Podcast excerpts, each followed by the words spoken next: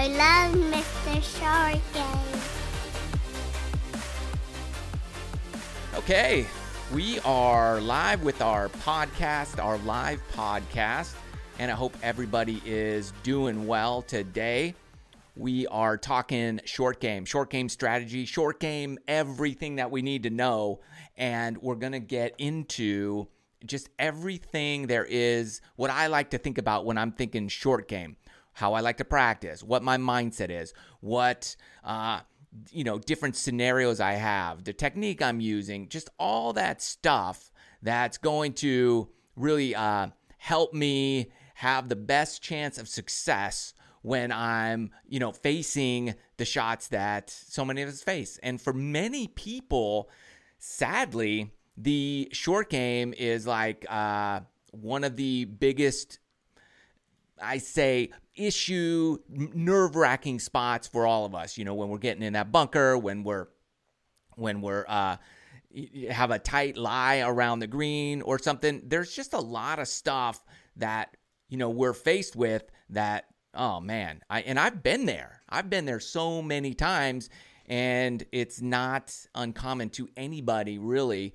and it, so we've just got to figure out and know what are the things that we need to do so that we can have the best chance for success, so that we can pull off what we need to when it comes to really the part of the game that will destroy our round more than anything else.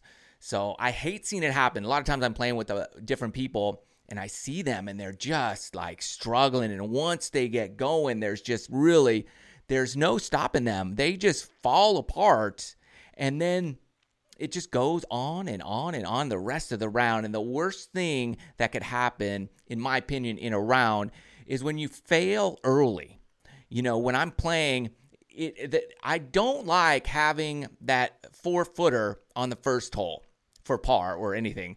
But when I do, I look at it as an opportunity for success where I can say, okay, let's do this. And if I make it, and most of the time I do, then it just it plants, it builds in my mind for the rest of the round. And then I could go on and think, okay, and build upon that. But really, we all like the perfect scenario, easy little kick in, tap in par for that first hole. But sometimes we're faced with the the short shots. And how do we how do we get past that and onto success. So today in this episode, uh, talking short game strategy, I'm going to talk about just how my story, the Mr. Short Game story, how I became, let's say, Mr. Short Game, and then what I did back early on in my in my day to develop my short game, the practice. We'll talk about a little bit of technique. Uh, in terms of grip and stance and ball position, things like that. And then just finally, we'll go over confidence. And along the way, I'll answer some questions that are coming through the, the live chat so we can get into those as well and really have some good engagement. So we can, uh, you know, find out what's going on with you and and we'll go back and forth. All right. So i got your questions up here. So get those in. And um, we've got a question that says what's the best way to choose a wedge can't really field test wedges so how do you know what bounce I want and all that stuff? That's a great question. So, looking at that, when you're talking about wedges, yeah, you want, if you can go test something out, or if you have some friends that have a diff- different t- types of wedges, then just give them a test at the range or around the green or when you're playing with them. Try them out, hit a few shots with them. And then what I would do, let's say uh, you want a 60 degree wedge uh, and then you test a few out and you say, okay, I like this bounce. Let's say it's uh, middle of the range, like an eight degree bounce. Then what I would do would be is okay, I got that 60 degree with eight degrees of bounce. Then my next wedge, let's say it's a 54 degree or a 56, I would go with a different uh, bounce. I wouldn't do the same bounce. I would do either a lot more or a lot less, depending on which wedge you play out of the bunker the most with. So let's say you play out of the bunker with 60, I would typically have more bounce on that one than I would my next wedge, the 56. And then, I, so if I had eight on my 60, I might go down to uh, six degrees, six degrees kind of light. So then I might, if I'm playing my 60 out of the sand, I want more bounce. So I might go 10. And then I'd go eight degrees on that 50, 56. And so I want to mix up my bounces from wedge to wedge. So let's say I have 10, then I have eight, then uh, I might go even more on my gap wedge, maybe 12. So I want to mix it up because I want uh, a variety of options. And if you like to really open up that 60 degree wedge, then you might want to go with a little less bounce so that bounce doesn't, you know, lift the leading edge off the ground. So that's that's a good way to look at it in terms of your wedge philosophy. But you know, do what you can to try them out, uh, and and that should and really give you a good opportunity to find what's right for you.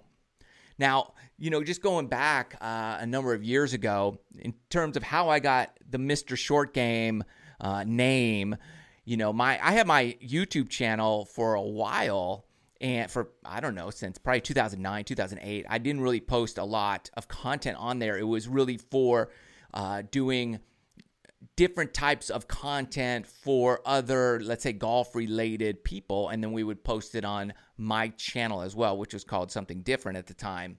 And then we would use that as ways to send it out to different companies where we would do like spec spots for, you know, golf clients and things like that.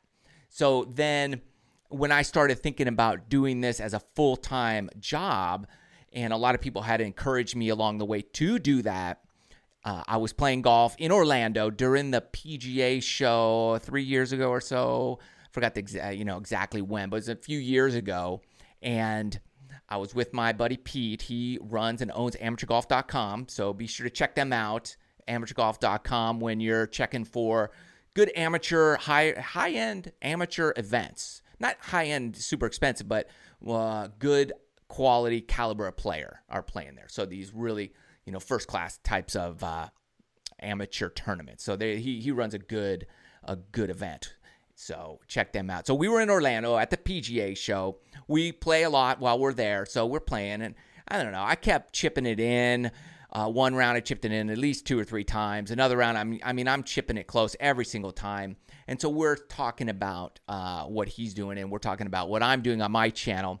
And he just, you know, encouraged me to really get specific. He said, maybe you should do something on the short game and that could be my niche in terms of the golf space because he's like, you're, you know, you've got a phenomenal short game. So we went out for some Cuban. It wasn't Cuban, but it was something like Cuban food one night, and I was drinking these coffees, and I had a couple coffees uh, super late, and I was up all night, up all night in the uh, in my room, and couldn't think, couldn't. So I was thinking about that, and then I just started thinking about different names, and there you go. And he was calling me Mr. Short Game, so I thought, well, let me check that out. So Mr. Short Game, it became that night. I locked everything up, got the URL, the website, changed my YouTube channel, everything went to Mr. Short Game, and that's lo and behold, that's how this began, and then really, you know, started going forward and trying to make content for everybody that would hopefully, you know, help your game. And by um,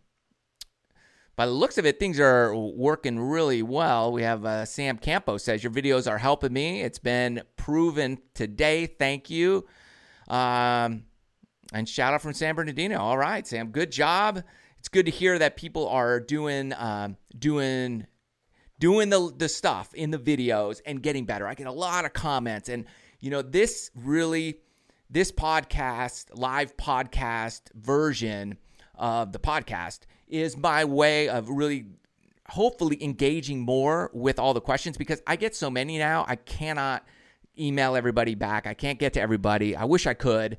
It's getting a little out of out of the realm of reality to you know have a communication with everybody. So hopefully with this we'll have a lot more of that. I'll be able to answer more of your questions and get the podcast up and running at the same time, which I think is going to be helpful because there's so many times I'm listening to podcasts just in my car. I want something to listen to. So this is going to be on SoundCloud, it's going to be on iTunes, it's going to be on all your podcast stations as well as YouTube. So you can just hit play and you don't have to watch. You can just listen as you go. So that is that is for you guys, and I hope to to continue the this for you know the the foreseeable long term future. And I'm just grateful, thankful for everybody who's you know supported the channel and who has uh, got their Mr. Short Game alignment stick cover and whatever you do to help support the channel. I really appreciate it. Thank you so so much. Uh, a lot of people are asking me about that SkyTrak. You know, should I buy the SkyTrak? And uh, you know, we get comments. You see it all the time. What about the SkyTrak?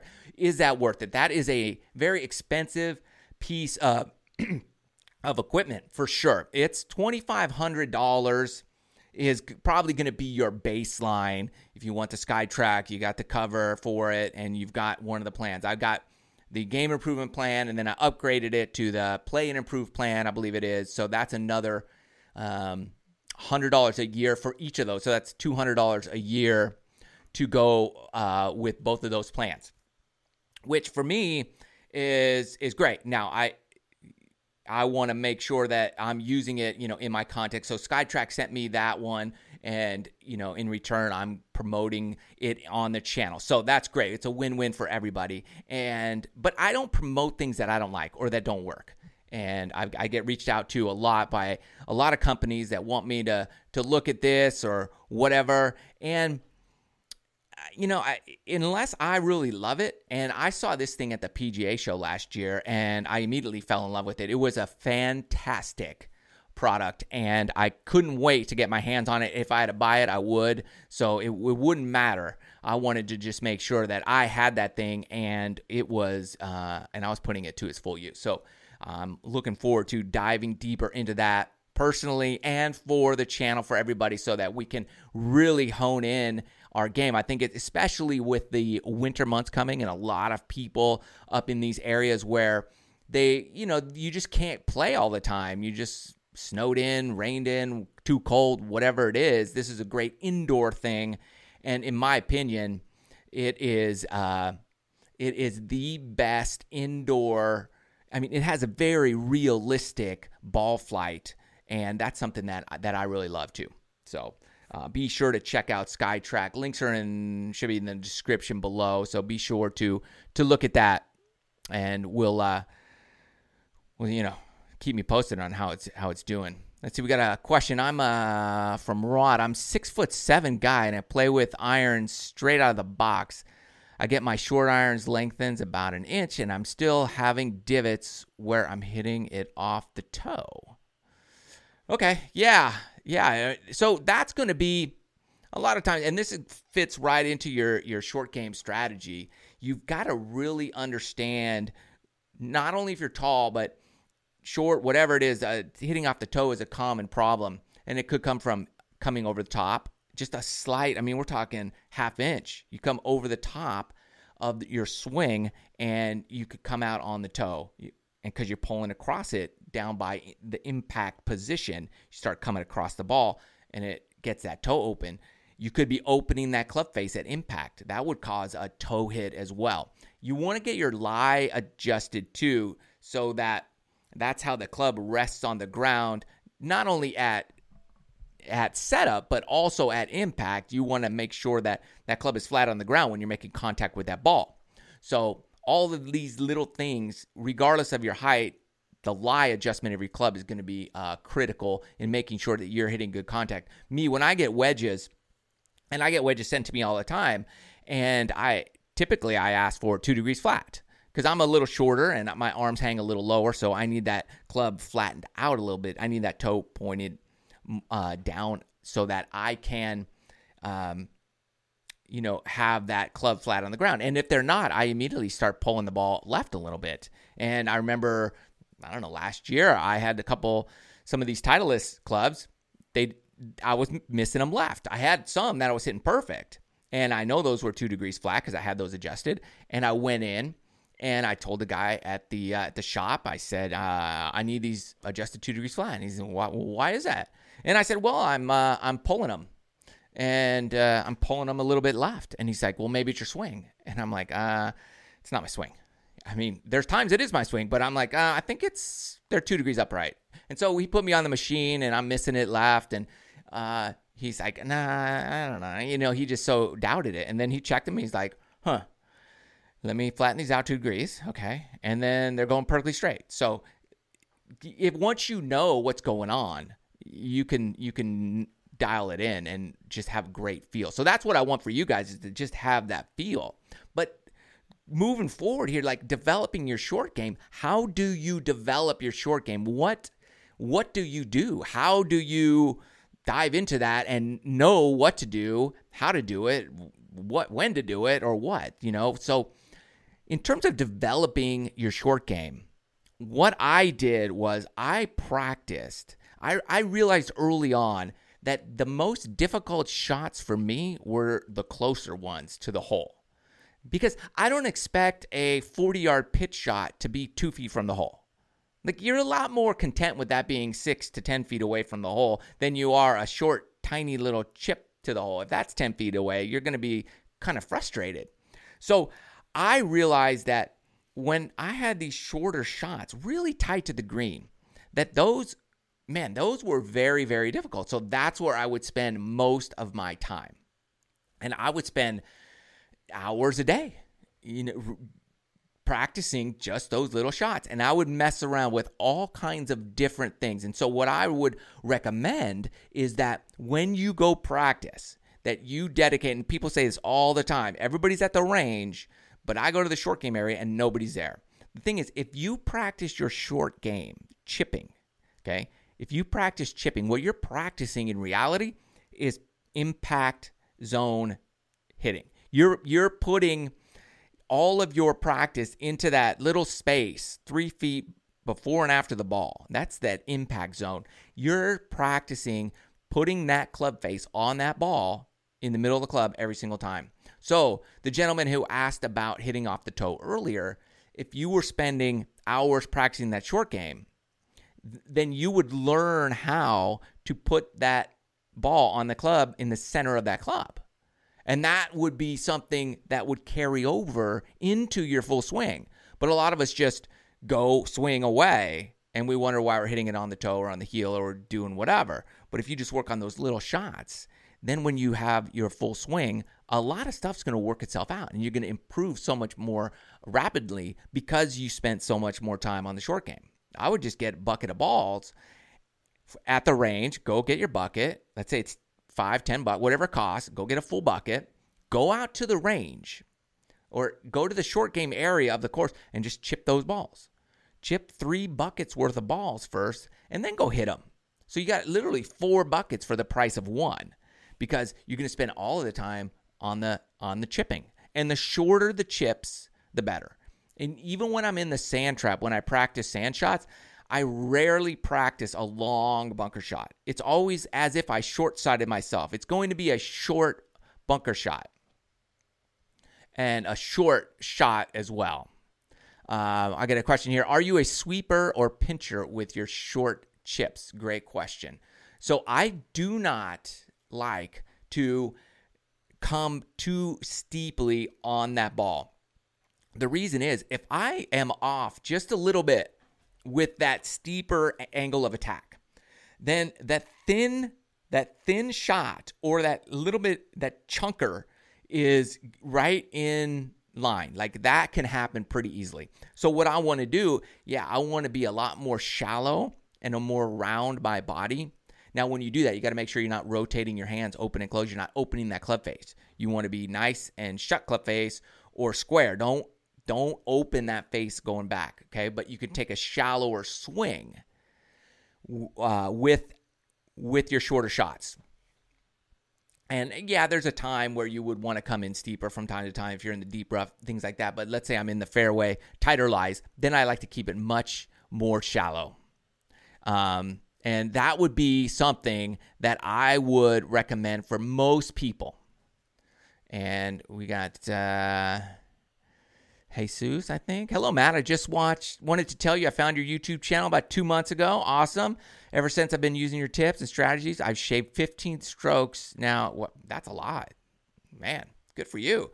Rock and roll. I love that. Um, man, so yeah, like that happens. It, obviously, you know, you were a little bit higher in the higher 90s or 100s, maybe. And so, yeah, you do the short game stuff you do those little things, you are going to shave a lot of, um, a lot of strokes off your game. Somebody's asking about the there was a three hundred dollar off promo on SkyTrak. Where do we find this? Um, go to their website. Put in Mr. Short Game promo code uh, at checkout. Uh, you may get that or you may not. They had run that promo briefly, so I don't think um, they're currently running it, but I'm not 100% sure. Okay, so always check that out. Go to their website and and see what they've got going on. And and so back to short game, what I would do, I I was, you know, I was in my parents' backyard practicing. I got an old coffee tin can and I would set that maybe 10 yards away. I didn't have much space and I would just chip from the grass into that try to land it in that tin can. That's that's us free. And what was cool was when I would go play, man, it was amazing. I would just see that tin can like it was on the, the green. I'm like, okay, I just need to land it right there, right there, right there, and right there. And that's that became just a, given. I was going to get up and down most of the time. And so I didn't really care if my drives were a little sideways or I missed greens because I was so confident uh, in the short game that it just didn't matter. And you can have that too. Like the short game, it doesn't take, you don't need a, a 100 miles an hour swing speed to to have a great short game. You don't need to look like Brooks Koepka to have a great short game. I've seen little kids, six, seven, eight years old, have some world class short games. I've seen 90 year old people have world class short games. You don't need anything special physically, you just need it a little mentally, and you need to put in the work. I want to encourage everybody that when you practice, if you're maybe you're driving to the golf course when you're listening to this and you're to go get your time in, and you're to go practice and you're thinking, "Okay, I'm to hit my my 7 iron, my 5 iron, my 3 wood, and my driver today or whatever." Maybe you don't even know, which which is even worse. You should always have some type of plan, some type of goal every day you're to go. Some some days for me, I would just go hit my odd numbered clubs. Okay? Go pitching wedge, or nine iron, seven iron, five iron, and so it would be like that. Some days I would just do iron day, and I wouldn't hit uh, anything, any woods, any metals. Some days it would be only wedges. Some days it would be like, okay, today I'm working on my driver, so I would do a little warm up, and then it was all driver after that. Other days I go and I I play a course in my mind, and then I would just play those that course on the range in my head and you know so always have always know what you're going to do before uh, you get to the practice area. But always, always, always, most of your time, I want you spending chipping little chips, little chips, tiny ones, little ones, like little three yarders, chip and run, chip and run to the hole. That kind of stuff is really going to help you, especially before you go play. If all you do is chip these little chips uh, and then take a few practice swings, you're good. You're good. You don't but if all you do is swing and you don't work on that touch and feel, then you're going to have some problems.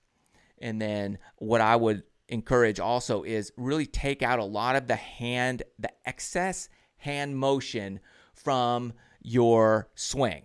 Okay. I don't want you rotating anything. I just want there's a slight wrist cock, yeah, and keep it a light grip, but try not to manipulate the club face too much while you while you do um, your practice or your your shots because that's really going to to hurt you. Let's look at a question here. Do you normally use range balls to practice around the green, or would you use premium balls? Surely they react quite differently. Okay, great question. When I'm practicing, um, I usually bring my shag bag, which has older premium balls that were once I once used, but now are just in my shag bag. So, yeah, that's typically what I do. Uh, I know most people don't do that. So, if, hey, if you can only use range balls, that's fine because w- although they react differently, let's just let's be real. Like that, your practice area is not going to equal your course setup. So, uh, you're always going to have to make adjustments, and that's based on speed of the green, that kind of stuff. So that same adjustment would just need to be made in terms of the ball you're using. Does it spin or does it not spin? I would highly recommend you have some type of shag bag with 80 balls in it of of older balls that you've used and that are now uh, you know not fit for play. Let's say. So that's what that's what I would recommend in that space, and then you can um, you know just just rotate those as you need to, and that would be that would be something that that I would recommend for that. And then in terms of uh, like grip, stance, ball position, position, things like that, I like a very neutral grip. Now, if you're working on stuff in your swing and you're going to manipulate your grip, what I would do is always do that in the short game practice first. Uh, do your grip changes in your short game.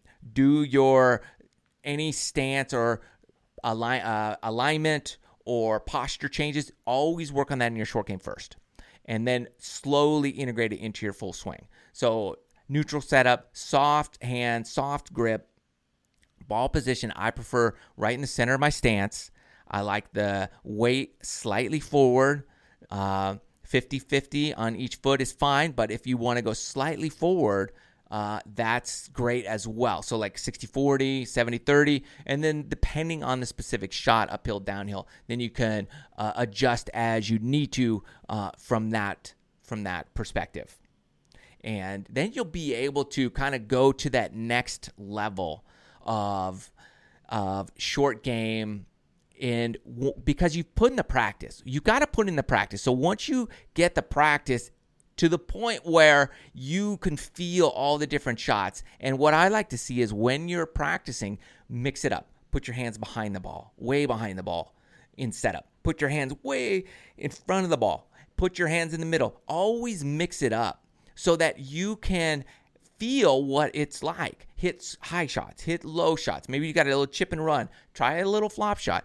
Get to the point where you're you're so bored with practice that you have to do these crazy different style shots to mix it up so that then you're you're pushing through those barriers that you may have and just keep pushing yourself until you know you think of every possible type of shot that you can hit from that position and then move to a new position and then keep it rotating.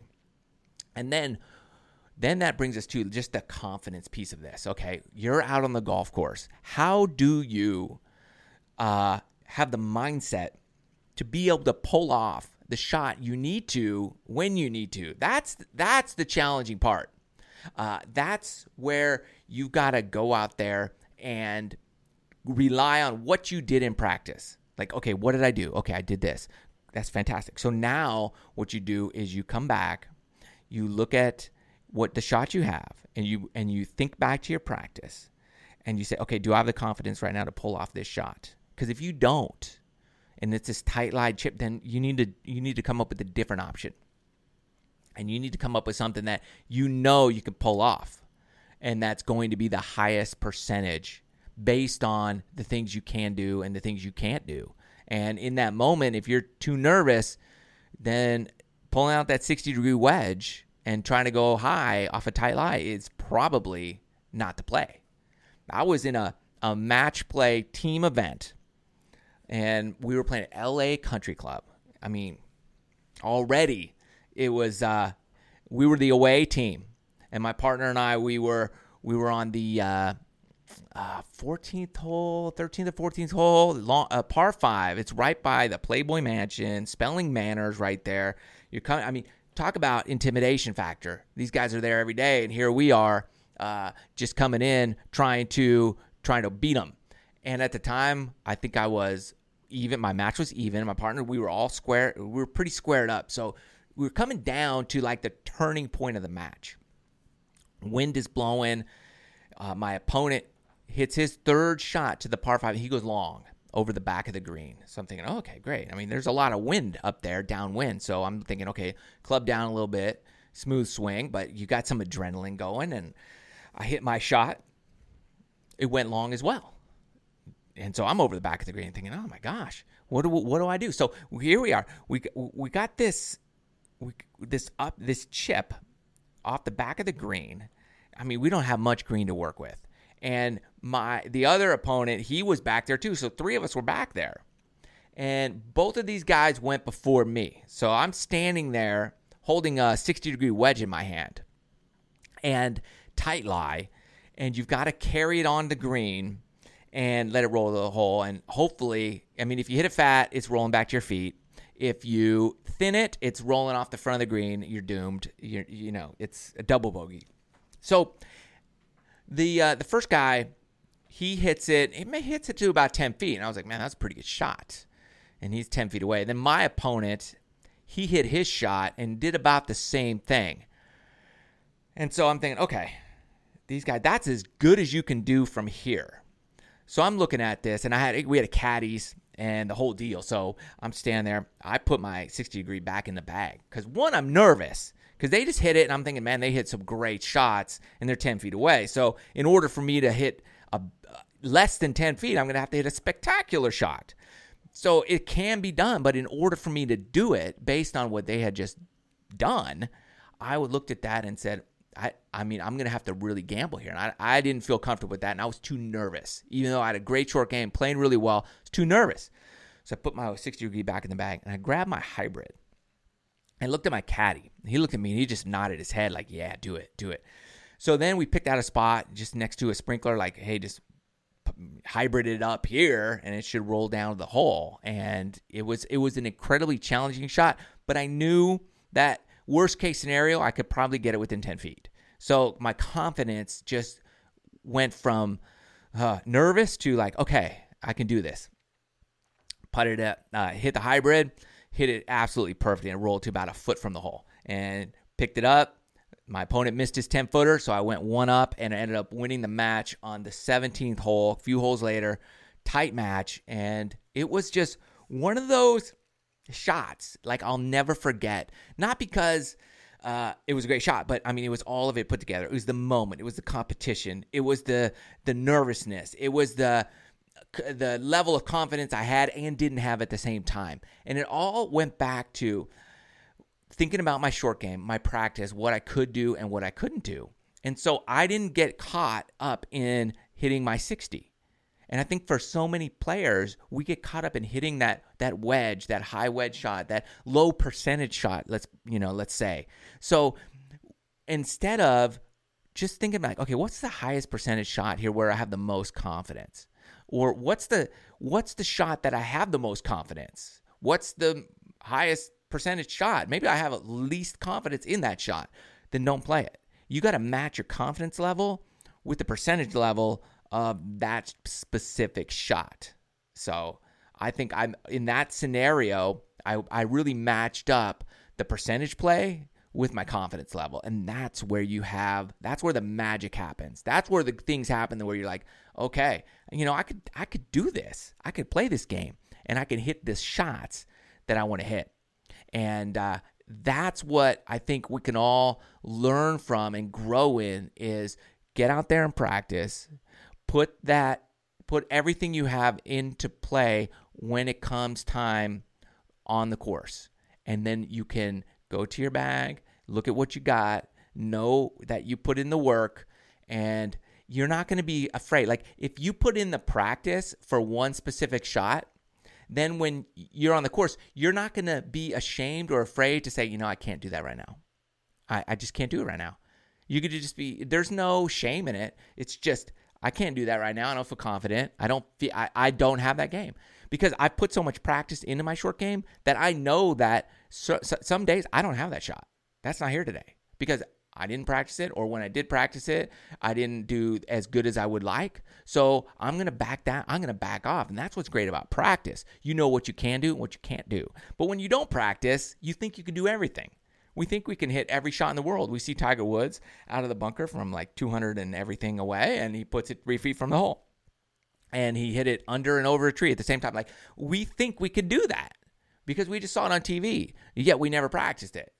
So when you practice it, you'll know, like, man, I've been practicing that shot for three weeks. I still can't do it.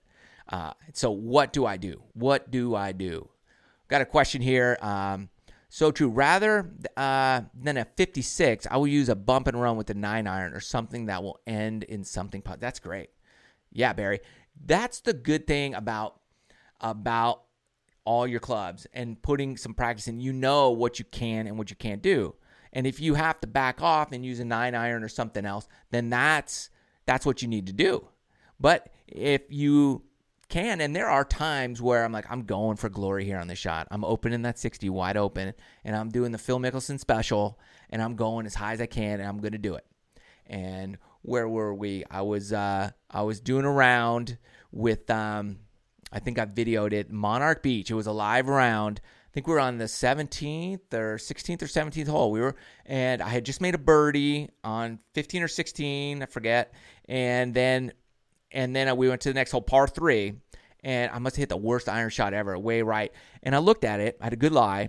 Uh, it's kind of going uphill. I had to go over a bunker, and the green just kind of funneled right. And I was feeling good, feeling confident, and I just said, "Man, I'm going as high as I." I had to go high. There was a tree in my way, but I had to go as high as I can shot it straight up in the air, landed on the green, rolled next to the hole, tapped in for par. So that would be that would be the time, or there are times where uh, you you just know, like, hey, I'm gonna go for it. So you gotta you gotta gauge your feeling, you gotta gauge your shot, you gotta gauge the timing. Is the timing right? Is the timing not right?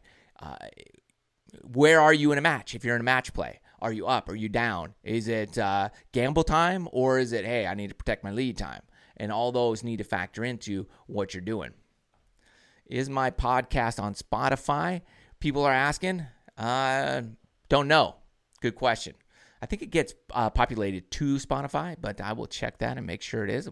New to the podcast world, so we're just been doing a few of them, starting to get it up and running, and want to be more consistent there. So, uh, any suggestions would be greatly appreciated. If you uh, have any uh, any tips, that would be great. But I'm trying to get them on YouTube and uh, and on SoundCloud, iTunes, all the all the podcast places that uh, that we can be, so that everybody can uh, listen, tune in, do what uh, do whatever you you want to do.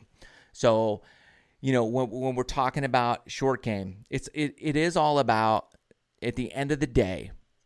At the end of the day, it's all about having confidence and the mindset knowing that you can do it. And I think that there's no one technique that is going to change your life if you don't put in the work. And I learned that so long ago. Luckily, I knew it. I knew it going into the game when I started. I was 18 years old the first time I ever played a round of golf. So I knew that I wanted to be good. I knew I wanted to compete on whatever level I could compete on. And I knew that uh, okay, I'm going to do and what I did in the past in terms of sports, wrestling, football, track and field, soccer, things like that, that I played. I, I said, I'm going to put in the work. And I, I picked wrestling specifically because that was the hardest sport I ever did. So I said, I'm going to put in the work uh, I did in wrestling. I'm going to put in the same amount of work and effort in golf. And wherever that gets me, that gets me. And whatever, three and a half, four years later, I walked on a golf team in San Diego State and played a year on the team. So that was something that uh, I, I just look back to take what you know and apply it to your game. And I took that wrestling and, and the work ethic that it took, and I said, I'm going to do that. And I didn't have any money. So what I did was I did all the short game stuff because that was free. And then I quickly realized that uh, that is the key to having a great game is your short game. It's chipping it's putting, it's your bunker play. It's in within 100 yards. I would go to this little elementary school, hop the fence, go in the backyard. They had the nicest grass, nice tight line. It was like a nice little fairway back there. And I put my ball on the edge of one of the um, lines of their little soccer field, and I would just try to hit the line that was 90, 100, 110 yards away, I think, and down the end of the field.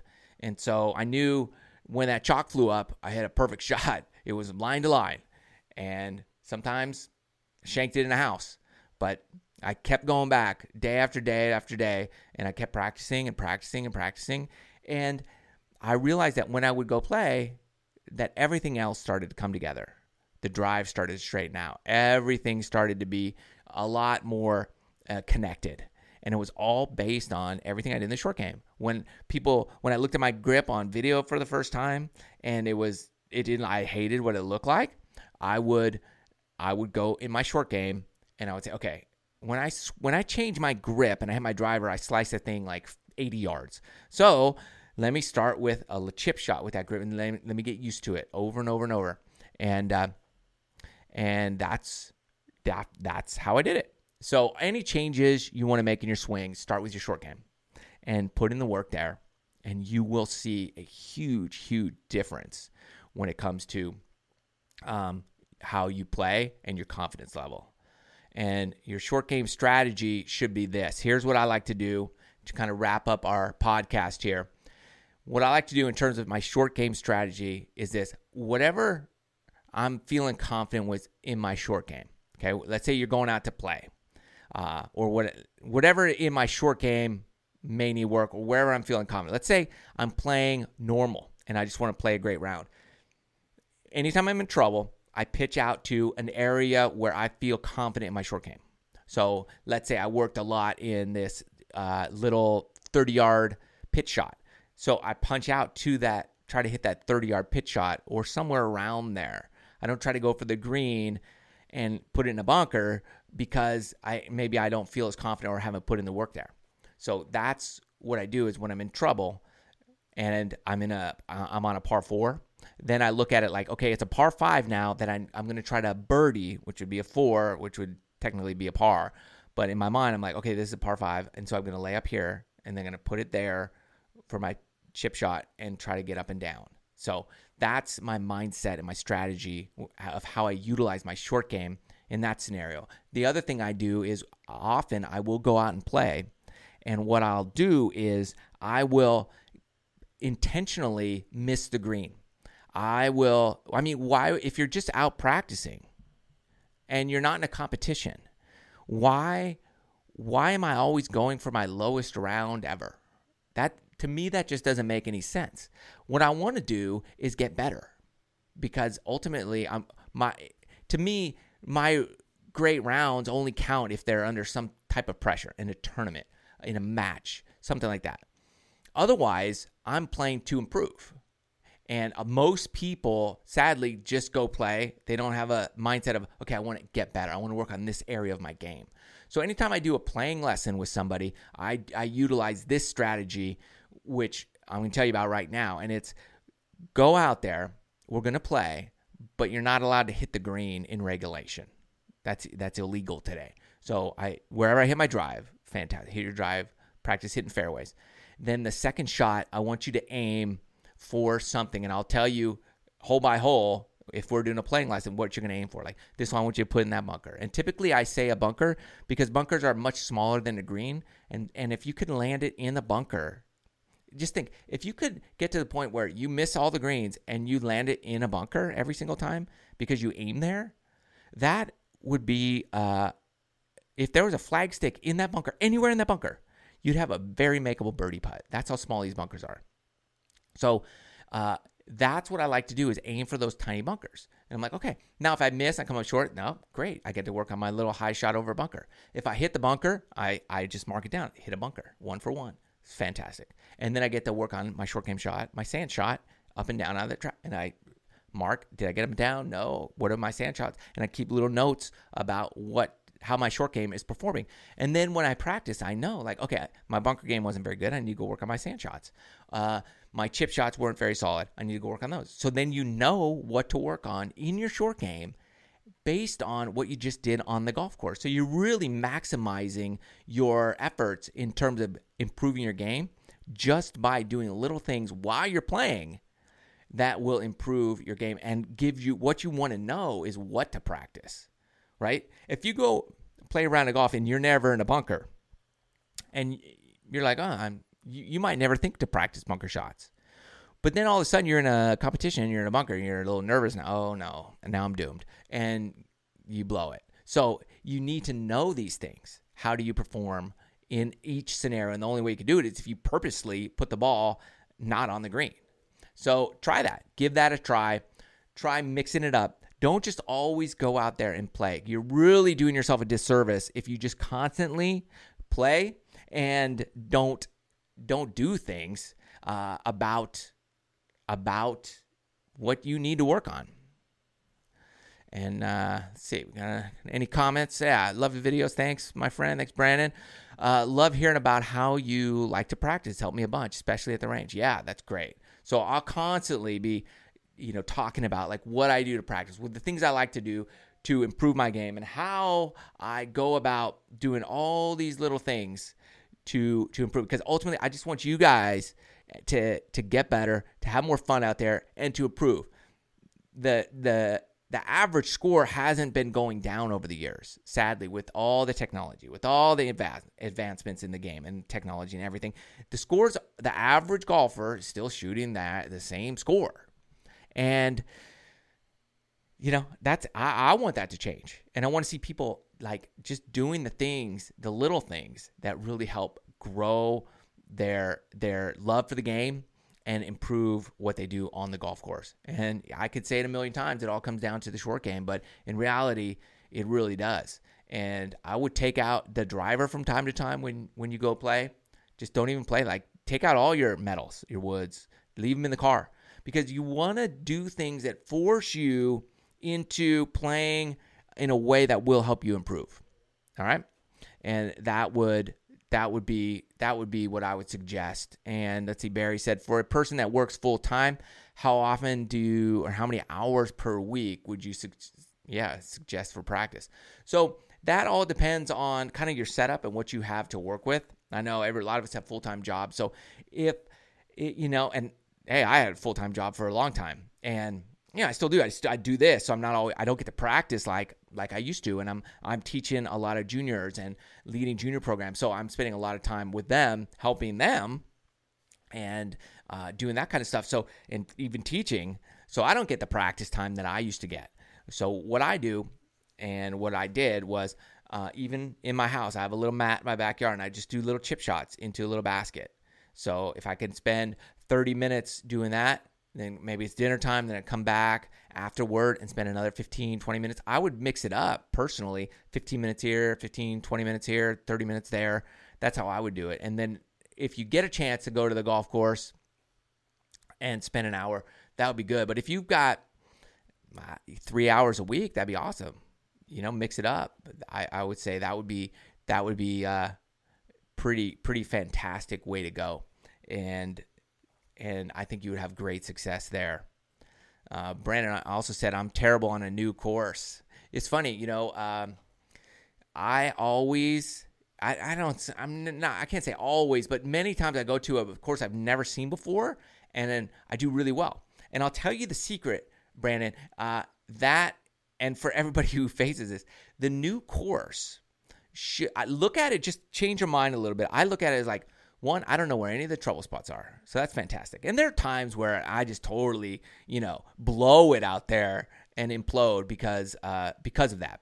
But I look at it like I don't know where any of the trouble is. There's I don't have any scar tissue here. There's nothing on this course that's going to uh, bother me because I don't know what's out here. One thing I don't like is someone telling me about every single hole while I'm there. You know, if I ask for some specific things here and there, then that's cool. But I don't like it when people tell me anything about a hole. So just change your mindset. Say, okay, there's no scar tissue here. I don't know anything about it.